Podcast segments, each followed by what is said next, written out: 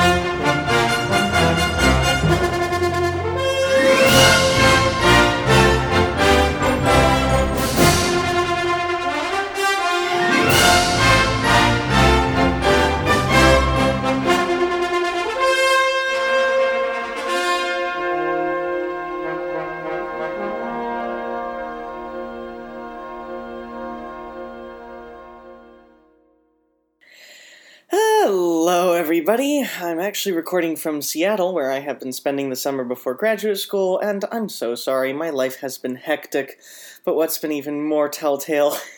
oh, dear God, this episode grew two. So, between the two track plan workshop episodes, I have about 40 pages of material. So, anyway, moving on. Part 1 taught you how to design a track plan for realistic operation. However, I find it relevant to let you know that you should never forget that humans are an equally important consideration in model railroad layout design. So, this episode will cover everything from the mechanics of fitting a layout into your room, to providing for operator access, to the artistic presentation of your layout. Before you proceed any further into designing a track plan, you should first figure out your modeler personality. John Armstrong, like all other people remembered in history books, was a white male, whom was widely considered to be one of the two most famous model railroaders in history, the other being John Allen, of the Gorre and Daphetid fame, also a white male. Eh, have you noticed a diversity problem yet in the hobby? Oh well. Whereas Allen was known for his modeling efforts, so famous that they were responsible for diverting an ocean going oil tanker seriously, pages 139 and 140 of the November 1994 Model Railroad magazine. His Tuesday night operating sessions were so well known that the captain of the oil tanker decided to anchor overnight in Monterey Bay so that he could attend. Armstrong was known for his theory, and his many publications of innovative and game changing track plans earned him the moniker the Dean of Track Planning. Available from Kalmbach Publishing are PDF documents entitled The Best of John Armstrong, Volumes 1 through 4. Each is a compilation of Armstrong's premier articles from the 1950s and 60s, and a very good read. In Volume 4 is one of the most influential articles I've ever read in the hobby, and it is an exposition of nine track plans, three each to a different model railroader personality. The three personalities are the engineer, the dispatcher, and the spectator. Here are descriptions of each in more detail. Listen along to see which personality best fits your own interests. The engineer likes a pike that provides as many of the basic components of operations as possible locomotive servicing, yard switching, running trains from town to town, dropping off and picking up cars, and perhaps a jaunt to the end of a branch line or a battle up a stiff grade, all ideally arranged such that every train gets to do a little of each. Most importantly, she likes the sensation of getting somewhere and accomplishing what a real railroad would do, and thusly prefers point to point operational schematics. She might take enjoyment from meeting other trains on a busy line, but the focus of her attention is on the train, its imaginary crew, and helping them to accomplish their assigned goal. Walk around operation is preferable to the engineer because she likes to imagine that she is a member of the train crew, and the illusion is strengthened by always being trainside. The engineer's favorite type of action is usually smaller scope operations, like on a branch line or a short line railroad, and the occasional switching puzzle. The dispatcher, on the other hand, is a person of action. She likes to see a railroad come to life with many trains all going about their separate tasks. Recall from previous episodes that a dispatcher is a person who arranges train movements across a railroad. Hence, the dispatcher personality type is someone who takes pleasure in setting a bunch of trains against each other, all with different, sometimes non overlapping goals, and arranging for them to get by just in the nick of time. The trains come in all sorts interyard transfers, local freights, yard and factory switchers, high priority passenger trains, and occasional work trains to clog up the tracks. She likes to see the railroad operate as a whole. The dispatchers are an advantage because nearly all published beginner track plans at least in some way cater to these desires. All you need is a passing track every so often so that a train can get off the main and let opposing trains pass. Her favorite type of action is busier mainline railroading, with long mainline runs, lots of trains, and plenty of locations for meets. Not so much is she particularly interested in the minutiae of switching, though individual trains can still partake in this element of operations. Better described by the modern day term railfan, coined only after the article was published, bystanders are less interested in accurately portraying all the components of a railroad so long as it just looks right. Imagine a roundy round war on Christmas tree layout, but on steroids. Multiple main lines, dramatic scenery, and trains winding through the landscape. Not as much are they interested in realistic operations, switching scenarios, or even being at the throttle of the trains. As such, bystanders prefer concentric loops of track that do not require intervening with trains in order to keep them running.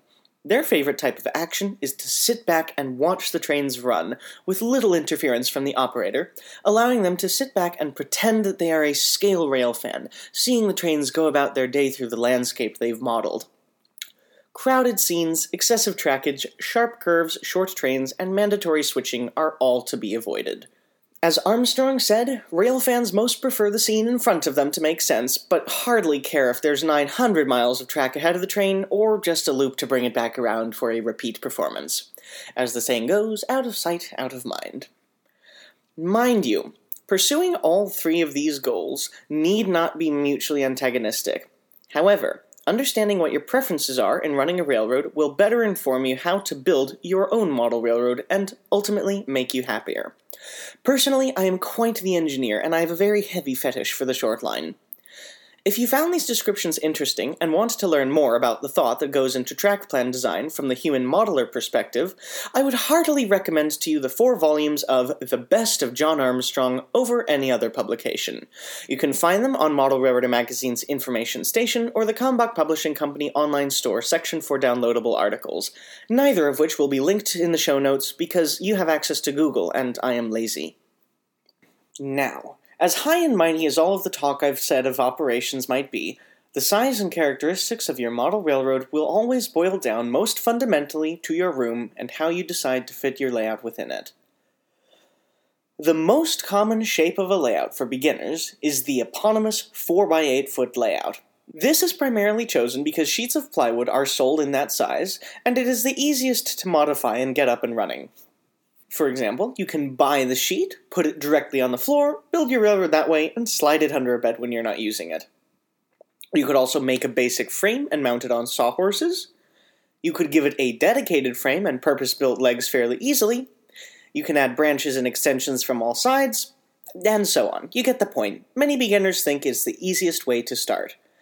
However, layout design expert Byron Henderson will personally travel to Long Island Eh, sorry, script is dated, to Seattle and steal my trains if I don't mention that the modeling community at large believes that 4x8 foot layouts are an inefficient layout shape. The idea goes thusly with a layout that is 4x8 feet, in order to access all portions of it to construct it, three sides must be open to aisles. If you take the square footage of the railroad and divide it by the square footage of the aisle space required to access it, layouts that are island types or 4x8s with one side pushed up against the wall will take more total layout space than an around the walls type layout with the occasional peninsula in the middle of the room. Let's do the math. A 4x8 foot layout is 32 square feet, but requires a 3 foot aisle on at least three sides. This means that it requires at least 60 square feet of aisle space, which translates to taking up an entire 10 by 11 foot room, or 110 square feet for those counting, without room for any additional furniture, features, expansions, etc. Now, take the exact same 4 by 8 foot sheet of plywood, rip it in half, and turn it into an L shape with two bulbs at either end to turn the trains around. The layout will be marginally bigger at 39 square feet to accommodate the added turnaround bulges, but it will only require 38 square feet of aisle space.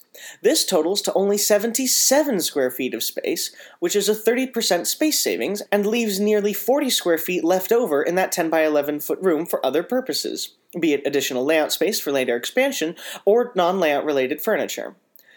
The 4x8 foot layout has a very peculiar place in the hobby ethos. Even though this mathematical argument proves that they are inefficient, many beginner layout plans created by the hobby press are of the 4x8 foot design. This is most likely because some of the main people or organizations responsible for designing such beginner layouts, such as the hobby press or outreach organizations, are also very likely to construct them for traveling display purposes. With such being the case, it makes far more sense to put a 4x8 foot layout in the back of a van than it does to disassemble two or more walls of a room and put them in the back of a van. Personally, I don't view the island type layout with quite the same abhorrence as some modelers. In fact, I would recommend a 4x8 foot layout for beginners whom want to start with something very simple and well established, and whom can spare the space but I agree that it's probably a better idea to make an around the walls or shelf layout, especially if space is at a premium or if you don't have a dedicated hobby room. Like I alluded to above, the most common solution to this beginner conundrum is to take a 4x8 foot sheet and have the hardware store rip it in half, and then to take those two results into 2x8 foot sheets and make an L shape with them up against two walls. If you take a little extra wood and make balloon bulges at either end, you can still have continuous running, but the main point is that, for the exact same amount of scenic layout space, or technically a tad more, the layout as a whole takes up less space in your room and is more versatile by giving you longer straight sections to work with before curves screw you up. Now, I feel it especially important to note that, even though you are now freed from the constraints of the 4x8 foot sheet of plywood, this is not an excuse to build a basement or even room filling empire right off the bat. Whatever you do, still start small. From my own experience, never try to build more than 40 square feet of layout at a given time, lest you spend literal years on benchwork and track before you get to build even a single structure. The basic message for the beginner to note is that you can build a 4x8 foot layout if you want and have lots of space, and you most likely will be able to build a very satisfactorily operating railroad on said 4x8 foot sheet of plywood. But, if you have any designs on building a model railroad outside of a cutesy little display layout for the holidays, to entertain your children, to watch trains run on, or to test your layout construction skills before you commit to something bigger, it will most likely be in your best interest to keep an open mind when it comes to layout space. When it comes to actually designing the shape of your layout within a given space, there is no one method that I can give you. In fact, there may be no one correct shape for any given space. Most layout spaces have a set of quirks or constrictions that must be worked around, such as support columns, odd corners, doorways, and windows to which access must be maintained, etc. When it comes to constraints like these, think about them and come up with the most efficient possible uses of their space and what can be put in those constrained areas. Sketch down all such constraints in your room, and then try connecting the dots in the most efficient way possible. Your layout should start to take shape in front of you. Once again, though, there may be many possible successful layout shapes in a particular space. If you have come up with several such ideas, you can then choose between them by looking at what you want in a track plan. For example, if you have a choice of a long space or two shorter spaces broken up by a peninsula, obviously the former is ideal for a large yard, and the latter for two towns broken up by some free running space in between. Thus, you would choose between them based on what you wish to put in that particular area. If you're having trouble coming up with shapes to fill your layout room, an old tool to use is the alphabet method, which I promise you, dear iTunes editors, is absolutely unrelated to the other alphabet method, which would earn me an explicit warning on iTunes. Please don't report me, I beg of you. This is simply where you use the letters of the alphabet to give you an inspiration for starting points of layout shapes. A la natural selection, sketch down a rough shape of each letter in your layout space and pick the ones that fit best. Then go back to the designs, exaggerate the shape of the letter a little to better fit the layout space, and repeat the selection process. The modern trend, though, for layout space usage, as once again alluded to in the 4x8 section, is towards walk around or shelf layout design. So, when all else is in doubt, stick the layout to the walls of your room and try to keep it under 30 inches wide. If you have the space and desire, try adding a peninsula here and there, but otherwise you can keep it simple. When it comes to fitting a layout in a space, there are several rules of thumb that will generally aid you in the design process. Space use tip number the one, related to above, is with respect to yards. Most yards will always be larger compared to the surrounding railroad, and most yards are always linear, if you have a long stretch of wall, unobstructed by windows, doors, utilities, etc., it is usually best to set this aside for your yard, as it will allow you the most freedom to create an accurate and smoothly functioning yard later. Space use tip number the two is for staging yard location. Because staging yards are, well, off stage, they needn't be scenic, pretty, or readily displayed. What's more, most modelers often have no qualms about punching holes through walls, given prior approval from the Department of the Interior, your spouse. Therefore, ideal locations for medium to large staging yards are in adjacent rooms, such as laundry rooms, utility rooms, attic cubbies, garages, etc. So, when designing your layout, if you aim for it to be a linear from here to there style, tried to keep the ingress points of both ends of the railroad adjacent to walls bordering such lightly used utility spaces.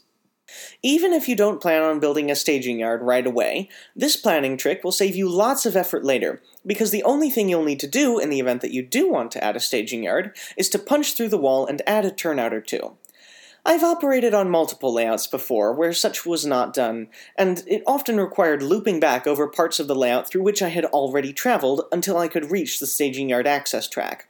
This caused clogging of the main line through the doubly used areas, and in one instance caused confusion over whether I was supposed to serve a certain town the first time I went through it or the second. Space use tip number the three. Though not directly related to spatial arrangements, it is strongly advised during this stage of layout planning to keep the orientation of your layout in mind. By this, I mean which side your railroad is viewed from. If you have a freelanced railroad, then you need pay this no mind. The most common example of layout orientation is when modelers who model prototype railroads that run east to west set their railroads to be viewed from the south side. Thus, when operators look at the trains, east is to their right, west is to their left, and north is away from the viewer, much like when looking at a map. This makes it very easy to figure out which trains are east and westbound, which aids in train priority, car routing, basic directional referencing, etc., as well as better orienting your operators in the model world. However, not all railroads are oriented this way, for a variety of reasons. Firstly, north south railroads obviously cannot bank on that preferred map related orientation, but another, stronger reason may be the preferred orientation of particular scenes. For example, if a major scene is built right into a cliff face, it makes sense to put the cliff away from the viewer, such that we would be looking into it, rather than between the viewer and the trains, such that we would need to peer over it. An ironic proof of this every single model of Hinton, West Virginia that I have ever seen, in person and in the hobby press, of which there are many, has positioned north to the left. This is because Hinton, a major yard on the famous Chesapeake and Ohio Railroad, was built with a big river on one side and a steep hillside on the other. It therefore makes sense to put the hills behind the yard and to pretend that the viewer is a giant standing in the new river being swept with the current to Ohio. Related to this, most modelers try to build all the scenes on their railroad from the same orientation. It's prototypically correct and often considered desirable for each train to enter a particular scene from the same direction as occurred on the prototype, but it also helps operators, because if east and west keep flipping from town to town, or if on a multi level railroad from deck to deck, it can be confusing or lead to collisions, misroutings of cars, or the misrouting of entire trains. Space use tip number the four Even if you don't think it, I absolutely guarantee you that you have space for a layout. Many model railroads have been designed and successfully built to integrate with other functions in the same room, most of them in the form of around the walls or shelf layouts. I have seen track plans designed for closets, for underneath beds on a trundle frame, for above a desk in a home office, on bookshelves, in family rooms, above a television, and, one of my personal favorites, around a teenager's bedroom by going over top a desk and underneath a top bunk only bunk bed. So, moral of the story before you commit to a 4x8 foot layout, or before you bemoan that you don't have space for a layout, look around your home and find a place that might be able to hold a model railroad while also serving other functions. I guarantee you that you have one. As mentioned in the previous episode's section on yards, it is very important to be able to reach all areas of a layout. All track should be accessible. Not all track needs to be within reach of the main aisleways, but you should at least have an access aisle, access pit, or pop up scenery hatch. This is necessary for two reasons. First, you obviously need to access the track in order to lay it. But more importantly, if there's a problem with the track or if a train derails, you'll need to access it to remedy the problem. For these same reasons, you should also avoid hidden track wherever possible.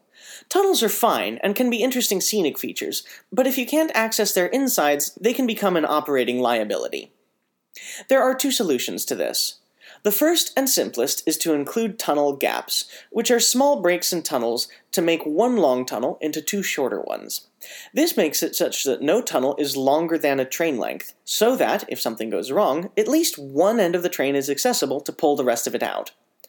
Another solution is to create access panels on the side of the layout or to make sure that you can reach every inch of hidden track from underneath the layout.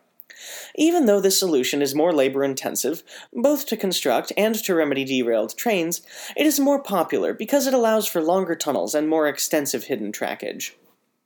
A final note on layout access comes when building multi deck railroads. While building a railroad with multiple levels is generally inadvisable for beginners, if you find your heart set on making a layout with additional decks, make sure to keep the decks sufficiently far apart, at least a good 20 inches railhead to railhead, ideally more.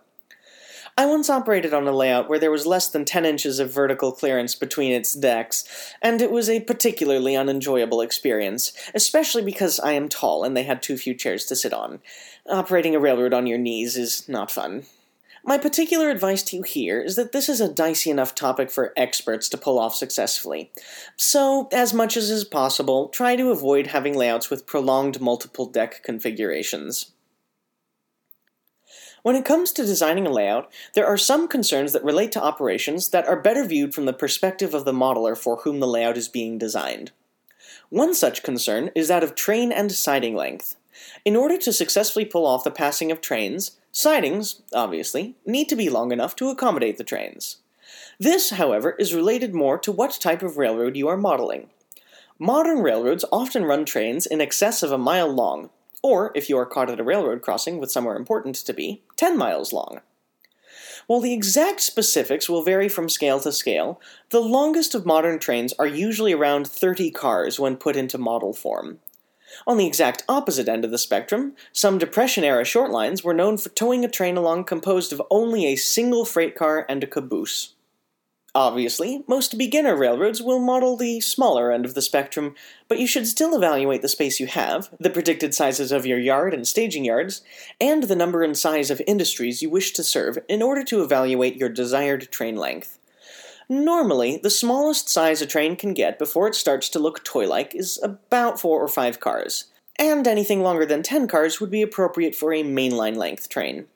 So, for the beginner, you'll likely be sticking to somewhere in that range for your maximum train length.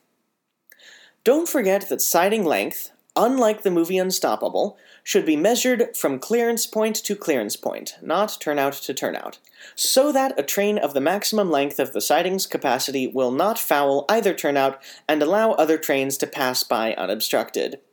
Also, don't forget that the term car length is used in the yard when assembling a train, so the actual length of the train, from a passing siding perspective, is actually its car length plus the lengths of a locomotive and, if necessary, a caboose. A nifty trick that some people use is to have the arrival departure tracks of their yard be exactly as long as the shortest siding, such that, if a train doesn't fit on the arrival and departure track, it will be known that it won't fit on sidings elsewhere on the railroad, and cars should be pulled and assigned to a later train. An oft overlooked element of railroad design is town placement. One consideration with town spacing is from the people perspective. When it comes to placing towns, yards, etc. along your railroad, try to never stack towns such that more than one town is operated from the same aisle placement. For example, if you have an aisle with two major yards on either side, if the aisle isn't wide enough, the yard crews from both towns will constantly be bumping into each other, and other operators whom are just passing through won't be able to get by. Thus, to prevent human gridlocks on your railroads, try not to place towns such that two towns would use the same designated aisle space. Additionally, try to make wider aisles for those serving larger towns or yards to allow the more people using that aisle space to maneuver. Another consideration with town spacing is from the railroad perspective. Many modelers don't like it if the train is arriving in one town and its caboose is just leaving another. Close town spacing along the railroad mainline can destroy the illusion that the train is going somewhere. I know from my own experience that it is very tempting to try and fit as much as you can on your railroad, but I promise you that a layout which breathes is always preferable. If you don't like it, it's always easier to go back and add something in than it is to take something out. So consider keeping towns at least a train length and a bit apart, preferably more. If, though, you absolutely must place towns closely together, such as on a 4x8 foot layout, consider using visual tricks to obscure the view from one town to the other, such as backdrops or hills and tunnels. This can at least give the illusion of distance in the absence of real world distance. Another very important consideration of layout space design are the large people that trains tend to drag around with them as they go about the layout. Aisles themselves should generally be no narrower than 3 feet. 2 feet is the minimum width a human could pass through comfortably, but keep in mind this can create bottlenecks, so there should be sufficient space to pass on either side of the 2 foot aisle.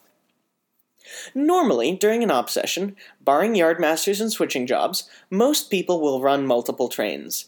In between each run, they will have to wait for another scheduled train to depart, so it's usually wise to have a place where they can park themselves while they wait and not be in the way of any active train crews. Some people go fully blown and furnish a crew lounge, but this can be as simple as a chair in an unused corner of the room or a space behind the yard where people won't interfere with the yardmasters. A final consideration from an operational perspective is to consider making the mainline in a walk around configuration. Nearly all modelers nowadays try to design their main lines such that you can walk around the layout and follow your train. An example of a walk-around style of mainline would be an oval, because you can follow alongside your train as it makes its way around the railroad. An example of a non-walk-around style of layout is a figure 8, where every time the train crosses the middle, you have to run to the other side of the layout and then reverse your direction in order to follow alongside the train.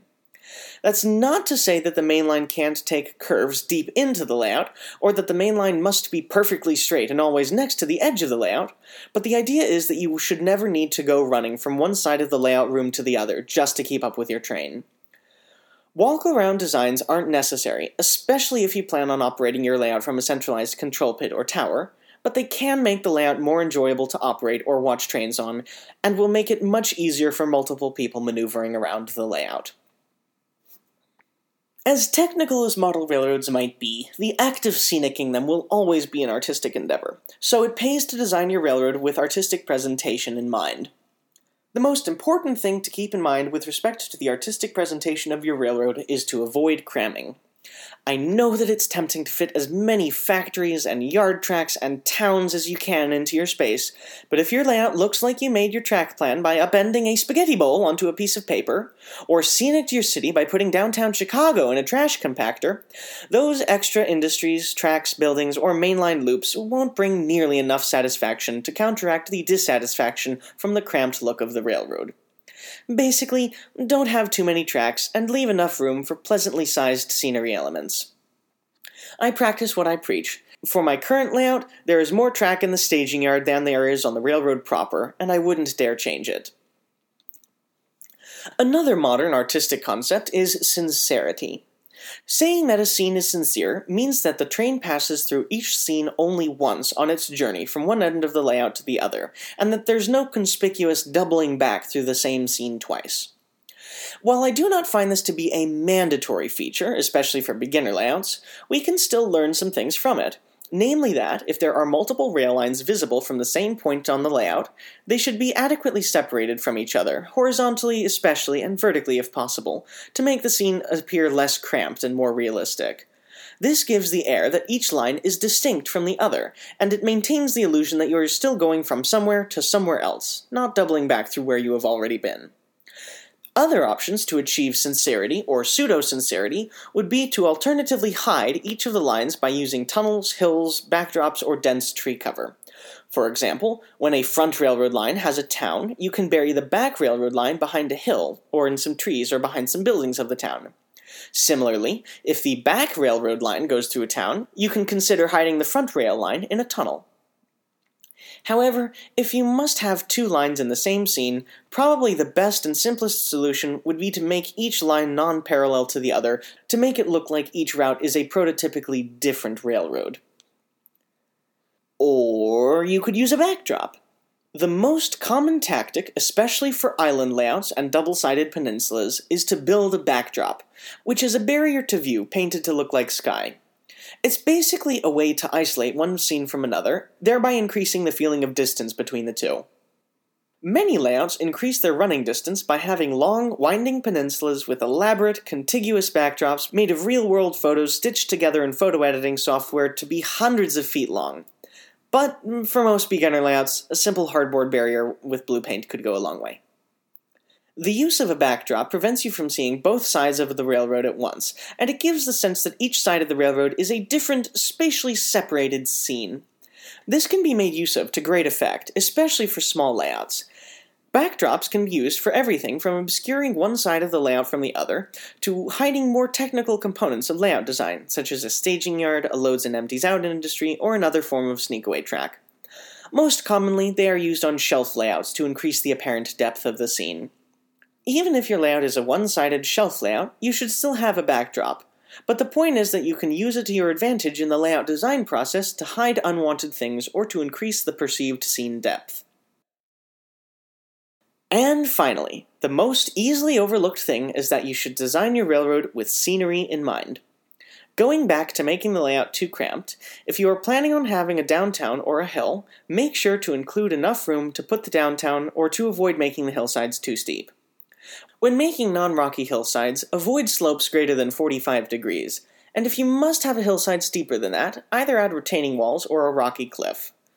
The two simplest solutions to avoiding cramped scenes are to either give more space for each scene, or, if your space is limited, to reduce the scene complexity by removing buildings, industries, and unnecessary track work. When designing your scenery, don't forget to include changes vertically, both above and below the track level. Many beginners often forget that scenic features that drop away beneath the tracks, like underpasses, rivers, gorges, or just plain hillsides, are often considered just as interesting, if not critical, to the realism of the layout. If you don't plan for the verticality of scenery, your layout, when built, may have marvelous tall mountains and hillsides, but it will all go down to this artificially flat and inviolable surface, which will look unrealistic and toy like. We will cover this more in a later episode on benchwork, but what most beginners opt to do is to lay a 4x8 foot sheet of 1 or 2 inch thick foam insulation board over top any pieces of plywood they might have. Then, later, during the scenery phase of construction, they can carve out depressions in the foam to accommodate below grade features. Now that you know how to design a model railroad, it's time to actually make a track plan.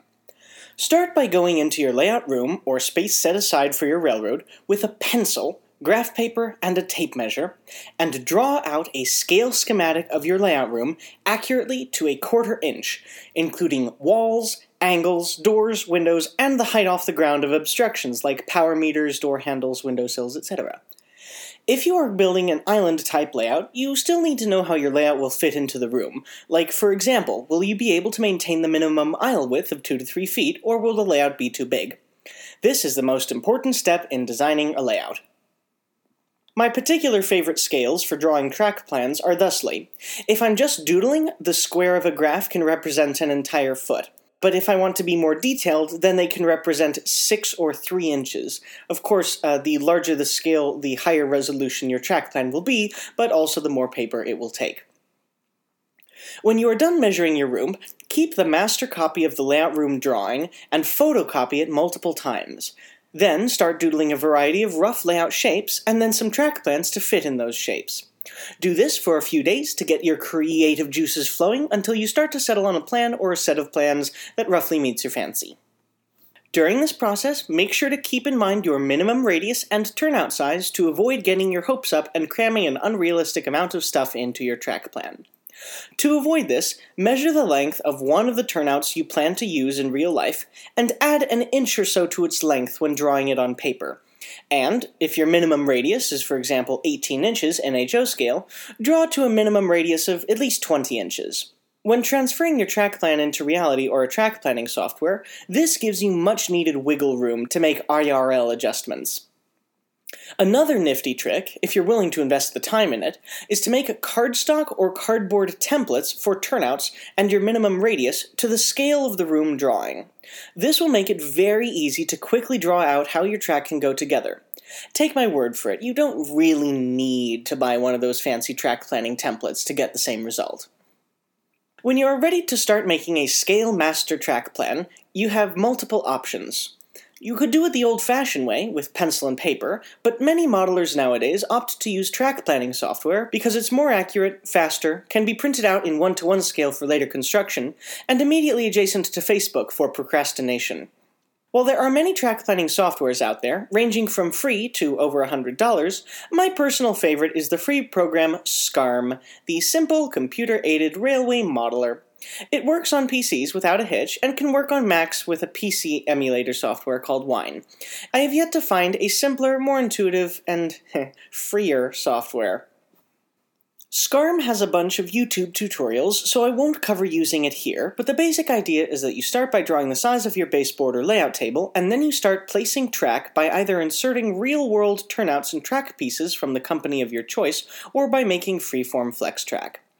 All in all, SCARM is a system that I cannot recommend enough for designing a track plan, especially for beginners, in part because of its simplicity.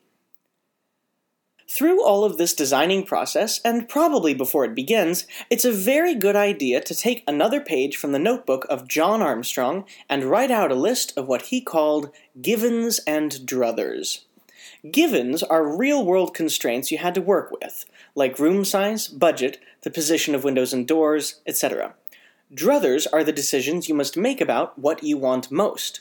Before designing a track plan on commission, Armstrong would always have a client fill out a list of givens and druthers to get an idea of what their layout should look like, and, in the event of a needed compromise, a priority list to inform what should be preserved at all cost and what can be cut. I advise making a similar list of things you want in your model railroad while you're still in the process of planning it. Here are some sample subjects you should address in your list of givens and druthers.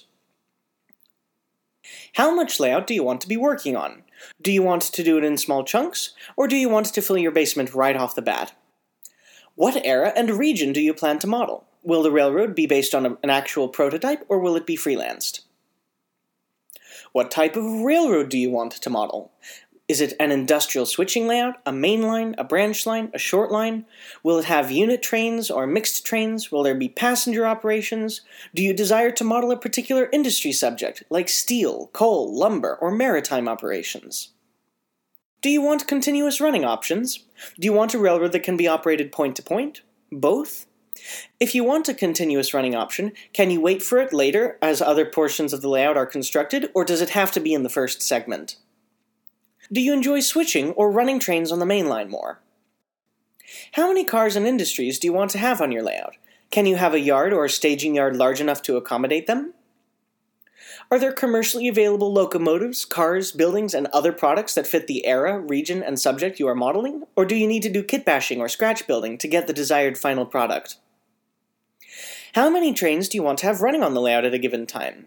Do you want to operate them all manually, or would you rather sit back and let them all run themselves without crashing into each other? Do you want a yard or locomotive servicing facilities, or can you live without them? How many people do you plan on operating the layout with you? Will you be a lone wolf modeler, or do you someday wish to have a complete cohort of operators join you? Do you want an option to set trains running in circles without interference, or are you okay with needing to attend to the trains? Do you want to make the layout portable or semi portable, or are you okay with building it permanently into the room? Do you want any vast open vistas, or are you okay with keeping the focus on the trains? And finally, who will be viewing the layout? How tall are they, and will they be sitting or standing? A similar procedure to Givens and Druthers is to make use of Tony Koester's layout design element, or LDE, philosophy. This is primarily of use to modelers of a specific prototype, but can really be utilized by everybody. The idea behind LDEs is to boil your prototype down to the most basic recognizable components needed to accurately portray and operate that stretch of the railroad, the eponymous layout design elements, and string them around the layout room from there.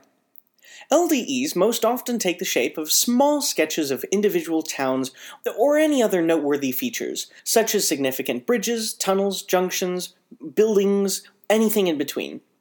You can take these sketches and roughly arrange them around the layout space and connect the, eh, dots with strings of track through nondescript open space. As you can see, there are lots of things to think about when designing a model railroad, and nearly all of them have different answers for different people. Probably the best advice I can give you is to go out and spend lots of time imbibing good track plans from good sources, such as track planning books or special issues. When it comes to this, go with a brand name source of a big publication. In my experience, internet web pages can be rather unreliable in presenting good track plans.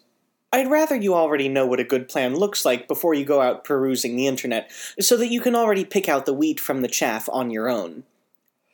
As you look through track plans, don't just try to learn what makes a great plan great, but also keep an eye out for things that pique your own interest. For example, if you start seeing a lot of town arrangements or switching puzzle designs that catch your attention, consider sketching them in a track planning inspiration notebook. Also, if you are perpetually intrigued by a particular type of track plan, like those representing an inner city industrial switching line, an ore mining railroad, a passenger shuttle operation, or anything else, you should take note that such might be your desired subject of modeling. But when you examine all the track plans, the thing that's most important is to keep an eye out for train movements. As you look at the plan, find where the trains would originate from and follow them around the track plan to see how it would operate. This will usually reveal any glaring flaws, like difficult yard access or return loops in only one direction. Now, this was quite a lot of information, and it is quite seldom that anybody will ever get it right the first time around. So, if you are a beginner and don't want to work from a published track plan, you can design your own track plan and send it to me, and I will give you suggestions either on or off the air. I'm here as a resource for you. Finally, though, I want to give you one last piece of advice, which, ironically, goes contrary to much of what I've said, but which will be the most relevant to you in all that you have left to do in the hobby. I grew up on the Model Railroader magazine issues edited by Terry Thompson and Neil Besougloff, and I will always remember those issues quite fondly. Though I may have had a few disagreements with Besougloff's early style, namely his criminal underuse of commas, in time I came to consider him one of the finest editors the magazine has ever known. In paging through some back issues I had recently acquired, I found an editorial written by Besougloff in the March 2007 issue of Classic Toy Trains, which I think is more deserving of a spot in these two episodes than anything else I've put thus far. Here it is, edited only slightly for context and with a liberal application of commas. Moving to a new home in January 2006 gave me a chance to build a new layout starting with a clean slate. This new layout, I promised myself, would benefit from the lessons I had learned from building and operating my old layout. As soon as the moving van departed, I began staking out territory in our spacious basement. I couldn't wait to get started once the whole family was unpacked and settled in. But something happened as late winter turned to spring, and then into summer. Although I had drawn up a very nice track plan, a simplified version of a Harper's Ferry, West Virginia plan created by famed model railroad designer John Armstrong, I wasn't motivated to start construction. From time to time, I'd modify the plan, always trying to tweak part of it in a way that never quite gelled. In the end, you'd hardly recognize it as an Armstrong inspired drawing. But after a day or two of tweaking, my motivation dropped back to zero. June flew by, then July. By August, I grew concerned. If I couldn't sustain enough motivation to get started, how would I ever keep the ball rolling once construction was underway? I started to wonder if my trains would ever run again. One day at the office, I began absent mindedly doodling a track plan on a piece of paper. My scribbled lines had elements of the Armstrong plan that was languishing on my desk at home, but it also reflected what I wanted out of a toy train layout, regardless of what other hobbyists might desire. In five minutes, I was done.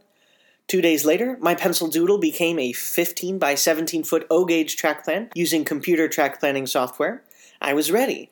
I set a goal of installing basement ceiling tiles and track lighting above the layout by Halloween, and I finished one day early. A week later, I headed to a home center to buy wood for the benchwork, which will soon be complete. I gave myself a new goal of having a train running sometime before the staff of Classic Toy Trains and Model Railroader annually conducts a round robin tour of each other's home layouts. What finally got me motivated? Turns out it was the change in track plans. Instead of designing a layout that would be popular with my peers, I finally came up with a plan that suited just me. If you find yourself in the same unmotivated boat, throw away the track plan that meets someone else's needs better than yours. Make a prioritized list of what you want and what you don't need for your layout, sharpen a pencil, and grab a pile of scrap paper. Once you come up with a plan that suits your individual needs, you'll find that the motivation comes easily. I hope that, with these two episodes, I have given every beginner out there a great start to being able to successfully design a model railroad.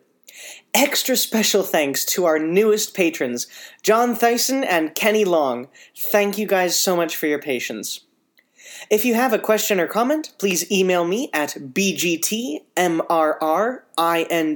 at gmail.com and visit our website at www.bgtmrring.org.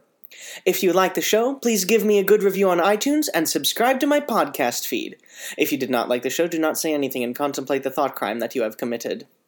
And now, as your reward for listening through my closing spiel, your modeler's vocabulary word for this episode is throttle artist. Noun, an engineer. Thank you all so much for listening, and thank you again for your patience. Happy modeling.